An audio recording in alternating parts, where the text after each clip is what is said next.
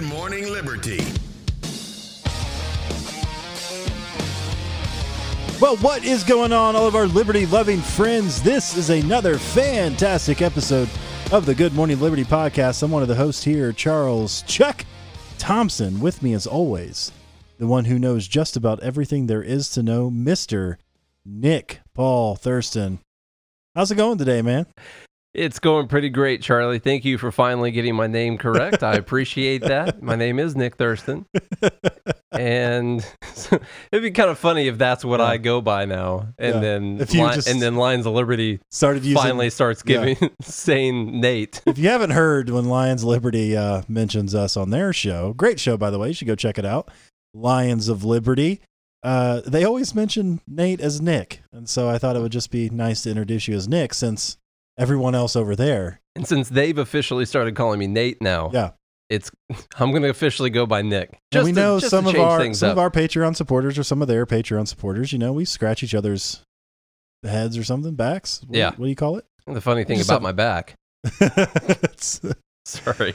um no it's we have a great liberty community between all, all kinds of people like we're we're Ugh. actually patrons of lions of liberty and and they're uh, you guys are patrons of theirs and ours and it's one big liberty circle I would say Lions of Liberty puts the most effort into their Patreon of out of anyone that I have seen so far. And and listen, I'm not saying to not be members of ours because we do go live every day and people can hang out live with us every single day, but they are constantly doing stuff on there. I don't know how they do it, to tell you Making the you- truth. Uh, making you feel bad They they do make me feel bad. they do, but not Badly- but not bad enough. Sorry badly. They make me feel badly. i just want to make sure we do that right for for your mom Uh, yeah, I don't want to do it badly. You're Exactly. right. Okay, so Charlie, I have a question for you. What do you do? that's good i have answers Okay.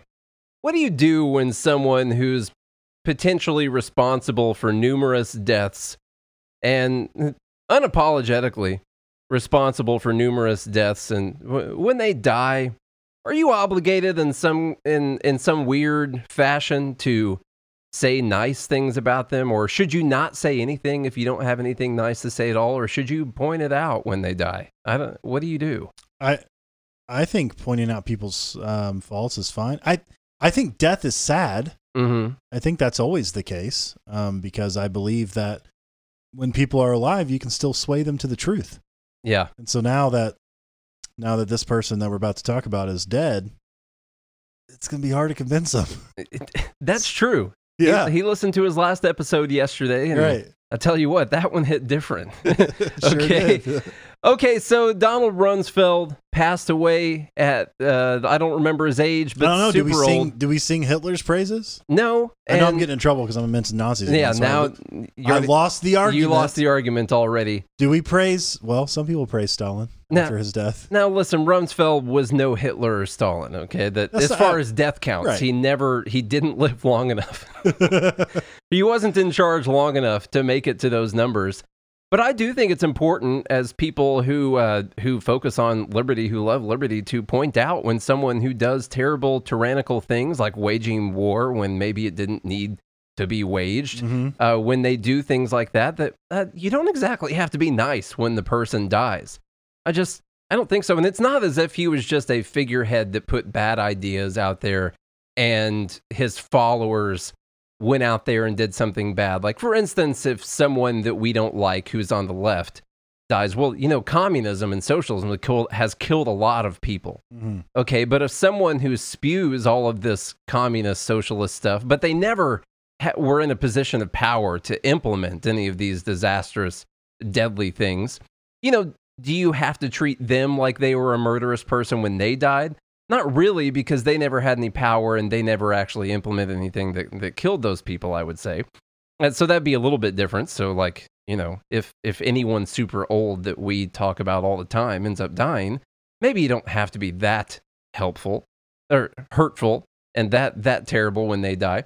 But anyway, What like you're to be, you're not going to be mean when Bernie Sanders dies. I was trying not to actually talk about who was in my mind, but I guess everyone probably knows.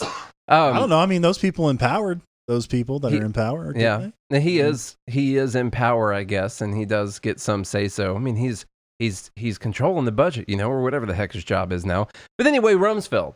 Okay, Oh, So a different Donald. So the article now this is going to cover some about Rumsfeld and then some from the Blaze, thanks Glenn, where they were very upset because another news outlet posted just a scathing op-ed about uh, about Donald Rumsfeld right after he had died.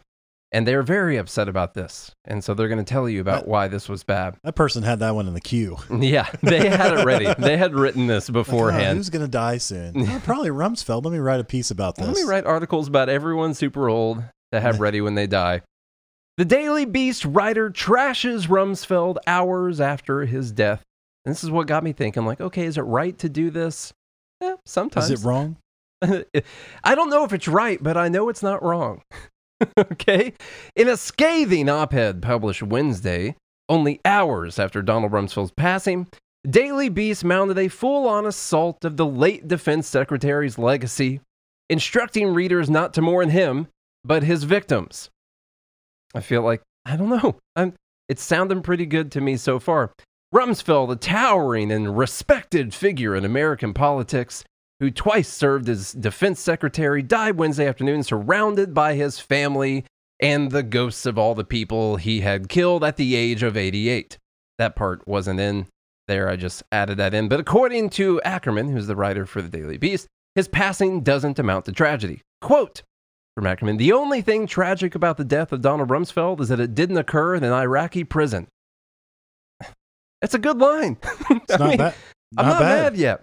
Yet that was foreordained considering how throughout his life inside the precincts of American national security, Rumsfeld escaped the consequences of decisions he made that ensured a violent, frightening end for hundreds of thousands of people. And inside of that article, inside of that article, they talked about some of the statistics here. So I did pull some of what they mentioned in that article. They said in 2018, Brown University put together something that serves as the basis for the estimate on just how many people you might be partially responsible for. According to Brown, the political science department chair, the Afghanistan war, uh, to that point in 2018, claimed about 147,000 lives, to include 38,480 civilians, 58,000 Afghan soldiers and police, which is about as many American troops died in Vietnam, and 2,400 U.S. service members. That was just Iraq. Here's another. Well, that was Afghanistan. or which- Afghanistan, sorry. Which I I'm not as upset about Afghanistan as I would Iraq because we did Osama bin Laden was in ended up being in Pakistan. Yeah. he was in Afghanistan. I'm not as So- upset about the like the first few months of of, Right. of Afghanistan. Yeah, Like the Go- next 19 going to get- going to get Osama, but I mean, you could also argue that we. I don't want to blame ourselves. Mm, you you're going to blame America. You could argue that 9/11 was uh, was a consequence of some blowback, potentially. Man, So, that kind of stuff will get you nowhere. and and and you could also argue that Al Qaeda used American weapons and dollars hmm to uh, you know to fund some of their things that they were doing. So, but but if you're going to go to war, I think that that is a that would be a justifiable cause. If someone attacked you on your soil, um, then you can defend yourself and and and get the person responsible. Yeah. Which which we believe, or they told us it was Osama bin Laden and Al Al Qaeda, So terrorist man. Here, here's something I didn't know about. In December 2001, under attack in Kandahar, the Taliban sought to broker a surrender. In 2001, they tried to broker a surrender. When acceptable to the U.S. installed Afghan leader, Hamid Karzai, at the Pentagon, Donald Rumsfeld refused. He said, I do not think there will be a negotiated end to the situation that's unacceptable to the United States. So they tried to surrender in December of 2001. Man, that's uh, Hmm. that's pretty quick. Could have saved a lot of lives there. Crawford in 2018 also tallied between 267,000 and 295,000 deaths to that point in Iraq. That's almost certainly a severe undercount, and it includes between a very conservatively estimated 182,000 to 204,000 civilians. Jesus. Over 41,000 Iraqi soldiers and police, and 4,500 U.S. service members. One of the driving, as one of the driving forces, Hang on, read that again, by the way, just so you guys know.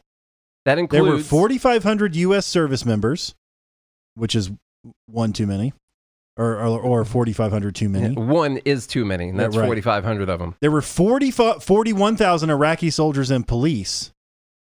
180 to 204,000 civilians.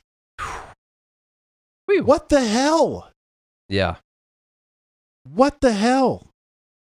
As one of the driving forces behind the invasion and the driving force behind the occupation, Rumsfeld is in an elite category of responsibility for these deaths alongside his protege, uh, along, alongside Dick Cheney and the president they served, George W. Bush. So back to the, I uh, don't think Dick Cheney was a protege. yeah, I, Was he? I, I don't know how protege would. I mean, maybe beforehand. I feel like he was above him, but but I, I, don't. think VP I is higher than than Secretary of Defense, I think. by classifying the U.S. war in Iraq as an unprovoked. This is back on the the Blaze article where they are upset about what that article was saying about Rumsfeld. By classifying the U.S. war in Iraq as an unprovoked war of aggression, pushed only by Rumsfeld and a couple others, Ackman was able to put the blood primarily on his hands, on his hands alongside George W. Bush and Vice President Dick Cheney. I, I do feel like the Iraq War was uh, an unprovoked war of aggression. And uh, I do feel like maybe there was quite a bit of talk about these WMDs that ended up not ever being found. Still haven't found them. Now, my defense when I was a They didn't right- have big enough metal detectors. when I was a right wing extremist, war mongering hawk or whatever, when I was Mhm. that, I used to make the excuse that, well, we waited too long to go in, so they were able to hide all of them. That's what I used to tell myself. Yeah. I was like, well, they didn't find them, but that's because they waited too long to They go look for them. them. They got rid, they were able to hide them in the basement before we went over there and invaded their country. So, I, or they just buried him deep down and never brought him up again. so yeah, just never never brought it up again. and so when someone like this dies and you're talking just between those numbers and like they mentioned it was it was probably a lot higher than that. Those are just confirmed numbers. Uh, that's over 400,000 people right there. And so why do you have to be nice? That's what that's what I want to know. As Joe, Joe says they didn't find him because they had Made in USA Yeah. stamped on them. like oh no way, these are our WMDs. oh yeah. That's not ours. That's not For- theirs. I, I must I misplaced these and I've just forgot that they were here. Yeah. it's just what a, what typical old men do, you know. men in general misplace things. So, as people who are always talking about tyranny and terrible things uh, that the government does, I feel like when someone who was part of those terrible things that the government did dies, you need to continue to lay it on. In my opinion, it needs to be laid on. And that person, you don't have to just say nice things about the person because they're dead. In the same way that any other Even if you're against death like we are. if you consider that murder, everything that he did, those people, if you consider that murder to take people's lives, you know, against their will and to kill them, if you were to consider that, if you'll pardon me, if you'll consider that murder. If you'll excuse me. So when a murderer dies, when a serial killer dies or something like that, I don't think you're like, wow, I mean, but he, look at all those years he dedicated his life to public service. You know, look at him. Look at John Wayne Gacy.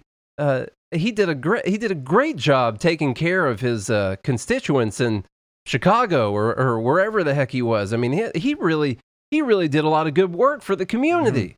It was just okay. He killed those people, and I get it. Okay, but look at the work he put in for his community. You know, It's it's like with that guy you're arguing with on Twitter. He goes, aside from putting Japanese in internment camps, yeah, FDR was the greatest president ever. yeah. Aside from these awful, terrible, inhumane things that he did, what a what a great man. What an honorable man that we should look up to.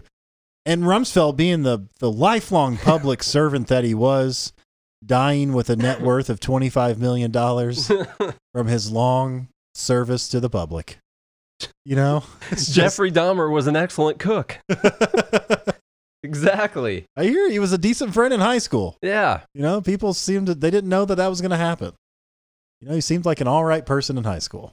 And Bill Cosby dies. Let's only talk about the Cosby Show. That's, Tom it. just, Tom just, Just talk about that. hmm Yeah, he was great. Look at all the time he put in making people laugh. You know. Okay.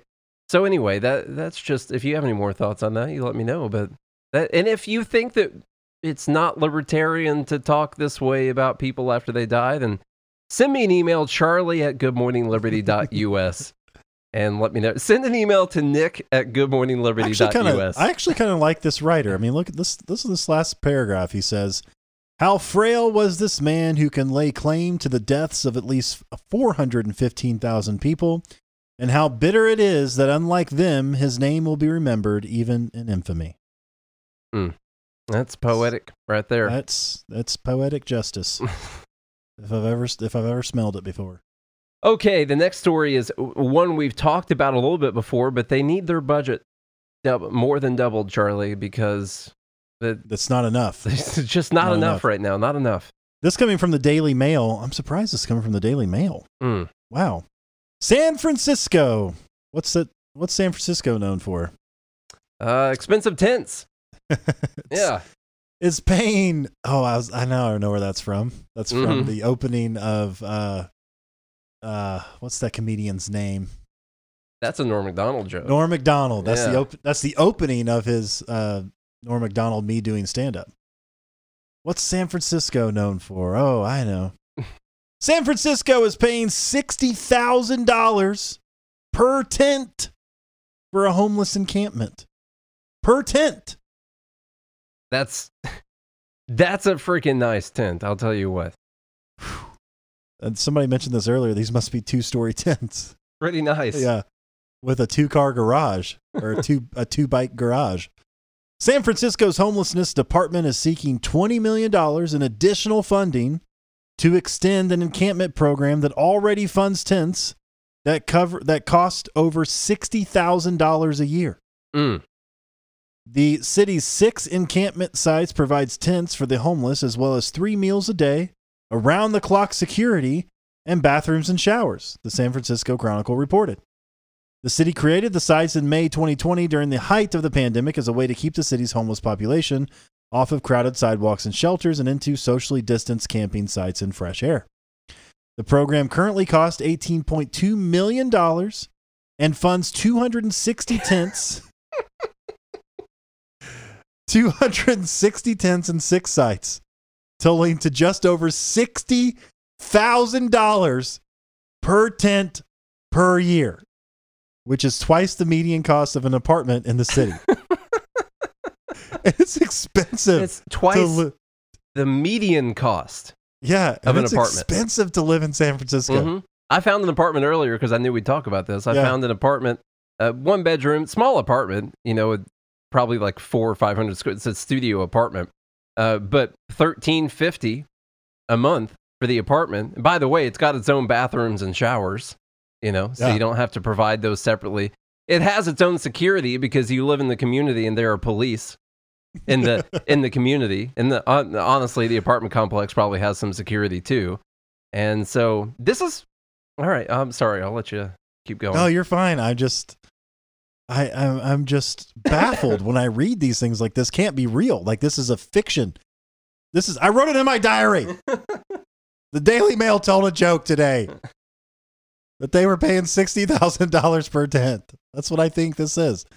The department is now asking the city for fifteen million dollars in the upcoming fiscal year for a similar number of tents, which amount to about fifty-seven thousand dollars per tent per year. Ah, Chronicle trimming reported. costs. They're going down a little bit. 57k. The eye popping costs of the tents and the city's desire to extend a program that was supposed to be a short term solution. Nothing so permanent It's supposed to those be. short term solutions to the pandemic has been met with criticism. Mm. Well, obviously, these people just hate the homeless. hmm Gigi Whitley, the homeless department's deputy director and administration of, and finance, should be ashamed of him or herself, whoever this is. Pointed out that most of the funds actually go towards security, meals, and the rented shower and bathroom facilities. Um, I wonder who got the security contract. But supervisors at Wednesday meeting said the high costs must be re-examined. Quote, it is a big deal to have showers and bathrooms, and I don't dispute that, Supervisor Hilly Ronen said, but the costs just don't make no sense. It it doesn't. You She remember, said these colors don't run. You remember how this they dog could don't fish they can make those tiny homes for like seven hundred dollars a piece or Yeah. something like that. that they banned. yeah, that they. Ugh. The entirety of the tent program is funded through Proposition C, a 2018 business tax measure that collects money for homeless services. San Francisco is expected to spend over $1 billion on homelessness over the next two years due to Proposition C. And that's taken from business taxes. Mhm. It, it would be cheaper for some of those businesses to just chip in to buy apartments for these people. It would. When the safe sleeping villages were originally erected, that's what they call them, safe sleeping villages. Well, they pitched a lot of tents. Officials stressed that the sites were not a permanent solution to the city's persistent issues with the homeless population. Mm. I when are we ever going to learn? When? I don't think we will. The city when these sites were proposed, the city was persistent or I'm sorry. The the when the when these were proposed, the officials stressed they stressed, by the way, that these sites were not a permanent solution. And they and might everybody believed them. They might not. I don't. You know, I don't know if they're going to go to uh, infinity. You know, forever. If they're going to go, if they're just going to have these tents for forever. But what do you classify as permanent? You know, how long are you supposed to keep the tent city going? Apparently now they want to do it for another two years at least, uh, because they just can't find 260 apartments to rent for people that would be much cheaper. I did a, lot of the math on it earlier, and if you if you got a, a cheap apartment. Remember, they said that this was double the median cost of an apartment. It, what would the low cost be? Because remember, you're comparing this to a tent. Okay. So what would the lowest cost of an Sixty apartment thousand be? dollars a year, that's five grand a month. That's that's uh that's quite a quite a bit. Now you can actually get an apartment. A uh, now listen, it's a small apartment, okay, but you're comparing it to a tent. Remember that, okay? That's a small apartment you can get for thirteen hundred bucks. Uh, you could put money towards uh, food for people in some uh, in some buffet fashion where you're probably not going to pay more than ten or fifteen uh, bucks a day for people to eat, and uh, assuming that you're not going to be cooking super nice meals or whatever, and and you're going to only end up paying uh, like what Charlie was just saying.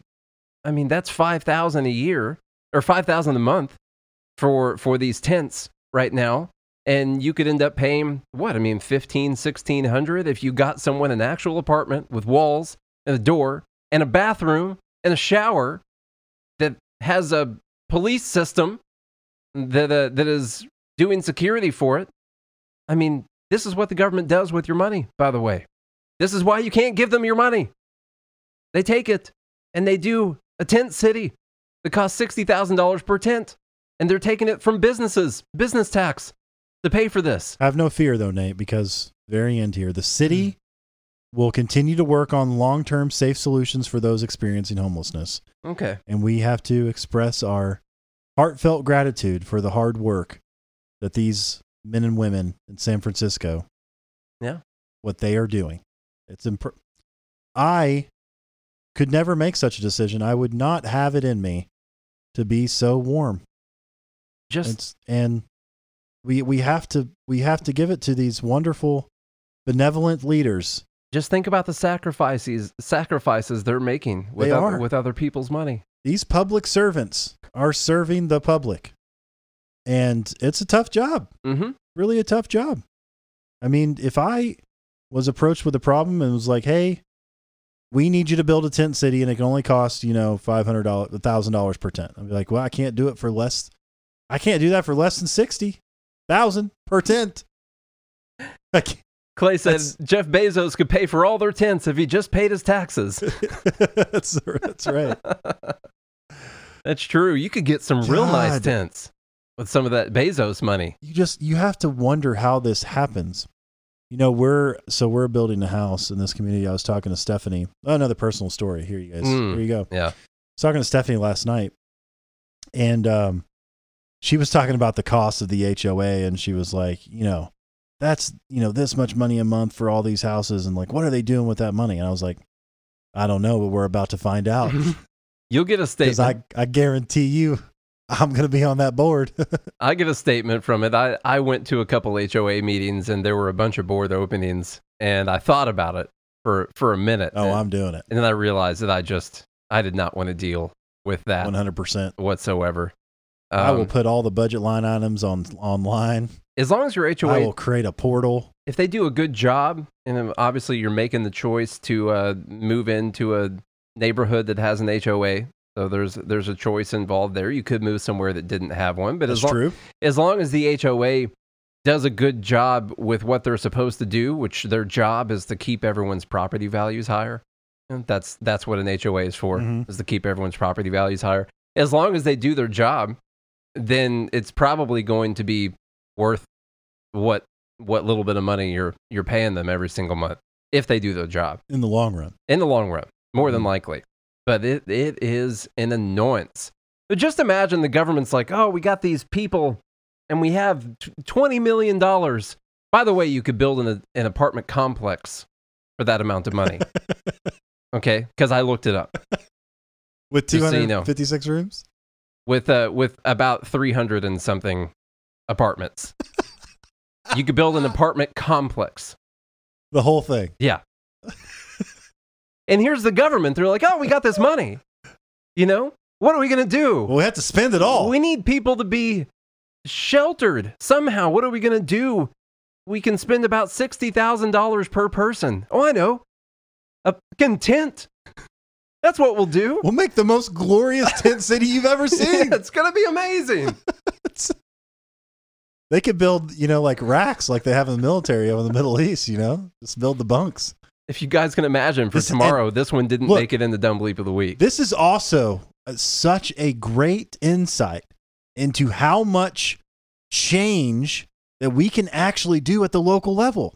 Could you imagine if you had some liberty people on city in the city council of San Francisco, Mhm. or whoever directs all this junk, right? Could you imagine if we could get some liberty-minded people in these local communities that are ex- not only exposing this stuff, but getting the people who vote for this kind of crap out of office and getting people who who care about liberty. You know, again, and I was talking about this the other day. We, you and I have been having this conversation, but I think it's relevant to everything else. We were we were talking about, you know, compromising your beliefs, and I was saying like, if if it ends up in the situation where I have to sign something or whatever that I, that I don't believe in, where I have to compromise who I am for a paycheck, like I'm not doing it. I won't do it because if I if I can be corrupted at this level, then well, Lord knows what I could what level I could be corrupted at if I ever make it to office or anything like that. Like it, it matters to be true to, to yourself and who you are and to your principles, and then also to find those types of people, and we should back them in in local places that that we can inv- that we can invoke real change. And imagine if we could do this across every city in America. Mm-hmm. Mm-hmm. And, and then what would our nation look like? We don't need a libertarian president. We don't need libertarian congressmen or women. We we need liberty-minded people at the local levels to for this kind of garbage to never happen again. It, not only did it go through, but now they're asking for more money. Double Double. what they're Almost using double. right now. Well, their current budget is eighteen point five million, and now they want twenty 60,000 million. 60,000 per tent to um 114,000 per tent. Because they want to add some tents, Nate. Oh, they want to add They're some going to add a few tents. So Well, they said it'll come down to fifty-seven thousand per tent, so they're going to add but more if you tents. double that, So if you double yeah, that, but they'll double the amount of tents too. Gotcha. You know, so so it's they're they're trimming costs. You know, that's what they're doing. Hey, I'm. They trim five percent of the tent cost We with should be this proud. budget. We should Yeah. be proud, shouldn't we? That's a pretty good deal. Okay, going a little bit more along the lines of how the government costs everyone needless amounts of money. Brad Polumbo over at FEE put out a great article yesterday, I believe, talking about the hidden costs of federal regulations. And if you're not listening to Brad Polumbo's podcast, Breaking Boundaries, I recommend you go do that. But it is called Households Face Up to $14,000 in hidden federal taxes every year. Okay, now how is it hidden? What way would that be? Most Americans pay close attention to how much of their money is taken in taxes each year, but there's another, less obvious way the federal government imposes financial costs on citizens. According to a new report, it amounts to trillions annually. The fiscally conservative Competitive Enterprise Institute, CEI, just released its annual 10,000 Commandments report, which documents the size, scope, and costs of federal regulations and how they affect American consumers, businesses, and the U.S. economy at large. Clyde Wayne, who's a report author, Clyde Wayne Crews explains how we face a hidden tax from the economic burden of our massive regulatory state. Yes, that's right. They impose costs on us other than taxes, okay? After all, tens of thousands of new regulations are imposed every year. Mm. Tens of thousands of new regulations are imposed every year. How are we supposed to keep up with that, man? You can't. The report estimates the economic cost of federal re- regulation at an astounding $1.9 trillion annually. $1.9 trillion Almost two trillion every year. annually. To put that abstract sum in context, it's nearly as much as the federal government collects in income and corporate taxes in a year. In a country that produced 1.9 trillion in output, would be the eighth largest economy in the world, excluding the US. 1.9 trillion is more in economic output than Brazil or Italy produce in an entire calendar year. CEI report explains that if we assume the costs all ultimately fall on consumers, then it equates to up to 14,368 in annual costs per US household.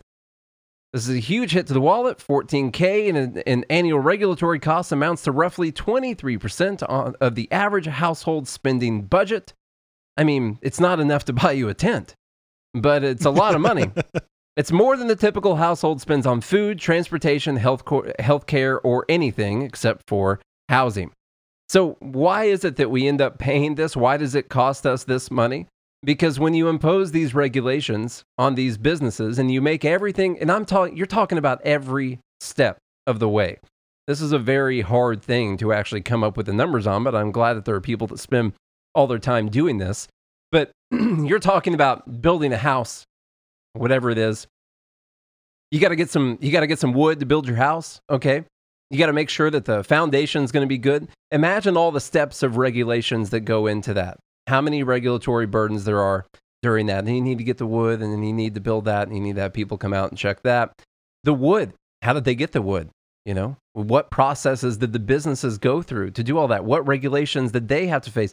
Your, regula- your regulations all the way down to Department of Transportation, Uh, fees on on gas and all of that to transport everything. There's not a single. You can't look around and see anything that's not part of the earth that didn't arrive to you on a truck. So all so all of that matters. Okay, and so eventually all of this. Adds Sometimes they the even put the regulation cost on your ticket, like an airplane. which they should. They just they just show what the cost is to them and that they pass directly on to you. And you wonder why healthcare is so expensive. Yeah, It's the number one driver of healthcare expense is all Mhm. the regulations. it's the number two most regulated industry to the banking system, I believe. Yes. And and so yeah, these regulations cost us a lot of money. And what do you think? The companies are just going to eat that cost and be like, well, we can charge, we can uh, we can charge five hundred for this. This is going to cost us five hundred with everything, and we don't want to charge more than this, so uh, we'll just we'll just take the hit on it. That's what we're going to do. I'm like, no, we want to have a certain profit margin, so we're going to look at what all of our costs were, and we want to have a specific profit margin. Because some things we do, we might lose money on. So you want to have a good risk to reward ratio on the things that you do as a business. And so we're going to take this profit margin and whatever the costs are, well, people are going to pay uh, X amount on top of that, whatever the percentage is. And so, yeah, it ends up costing you. And it doesn't show up in the form of taxes on your paycheck or a, a check that you have to write and send in every single year, but it does cost you. Mm-hmm. And that these uh the alphabet agencies, we need to pay attention to what they're doing. Okay, all the alphabet people out there are costing us more money. It's insanity. We we got to get rid of them regulations. We got to cut the red tape. if I you know what I mean. I would say that is one decent thing Trump did, I guess. Cut some He- regulations. He, I was on a regulation tear. mm-hmm. Although for every one was what he take he took away seven for every one that was added, or five is what it ended up being to, or something like that. Yeah, and to be skeptical, you can assume that a lot of those probably weren't valid anymore. Uh, you know, you delete a bunch of old regulations that don't really matter anymore. And, but uh, he did deregulate. I think overall, from the last stuff I read, he actually had a, a, a net impact in the deregulatory Mm. side of things. But I could be totally wrong on that. Someone Yeah, let me know. Who knows? good. That's not from Brad's article. That's just me talking Mm. right now. All right, the next one up here is from Reason. A Florida's social media bill was supposed to protect free speech. A judge says it violates the First Amendment. Mm. I think we mentioned this, didn't we? They did, um they just did this. So we talked about the bill, yeah. Yeah, we talked about the bill. Yeah. So, First Amendment protects right of social media companies. Uh, First Amendment protects right of social media companies to boot politicians. Florida's controversial and authoritarian new social media law has been temporarily blocked by a federal court. The measure, championed and signed into law by Florida Governor Ron DeSantis in May, bans large social media providers from deplatforming political candidates beginning July 1, which we said this is a terrible idea. As much as we hate the platforms for silencing people, it's their platform. It also prohibits social media providers from suppressing or prioritizing any information posted by or about a user who is a candidate for political office and from suppressing or adding addendums to posts by a journalistic enterprise based on the outlet's content. Those that violate this directive would face fines of up to $250,000 per day, Woo!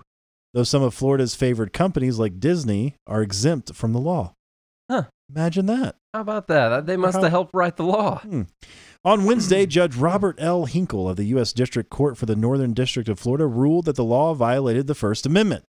Florida's assertion that it is on the side of the First Amendment is perhaps a nice sound bite, wrote Hinkle, but the assertion is wholly at odds with accepted constitutional principles. The legislation compels providers to host speech and violates their standards, speech they otherwise would not host, and forbids providers from speaking as they otherwise would. Moreover, the governor's signing statement and numerous remarks of legislators show rather clearly that the legis- legislation is viewpoint based, which I think the judge could leave that kind of stuff out of it. Mhm. Like, who cares what he what he said about it? The judge granted a preliminary injunction against the law and ordered the state to take no steps to enforce the portions of the law that violate the First Amendment or are preempted by Section 230. Balancing the exchange of ideas among private speakers is not a legitimate governmental interest, concluded Hinkle.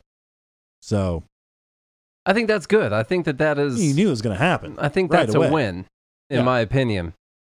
Like you said, though, I don't like what the social media companies are doing. But we've talked about this a lot. Um, that it is, it is their company, and regardless of whether or not I like what they're doing, I can't come up with a, a reason that I would want the federal government to step in and tell those companies what they can and can't do when it comes to hosting or not hosting certain things on their property.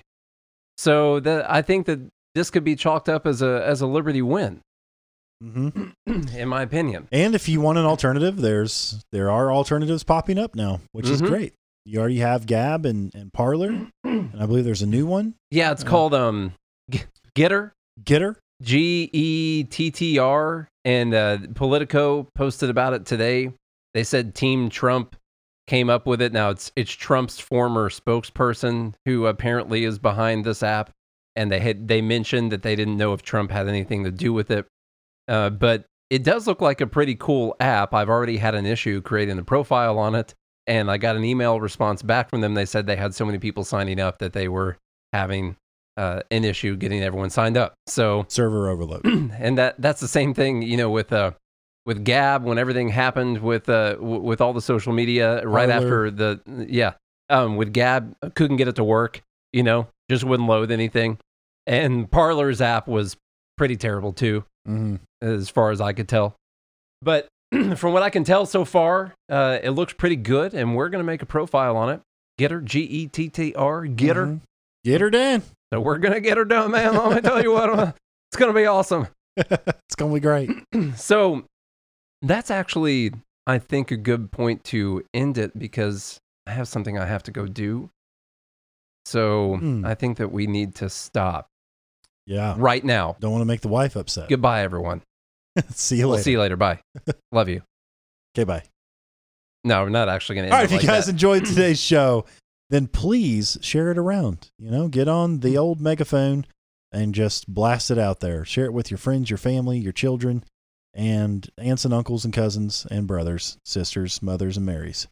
And if you guys uh, do that and visit patreon.com slash good morning liberty, leave us a rating and review on Apple Podcasts or anywhere that you can. I think you still can on Facebook. If you guys do all those things, we'll be back again tomorrow for some dumb bleep. I hope you guys have a good day and a good morning. Liberty.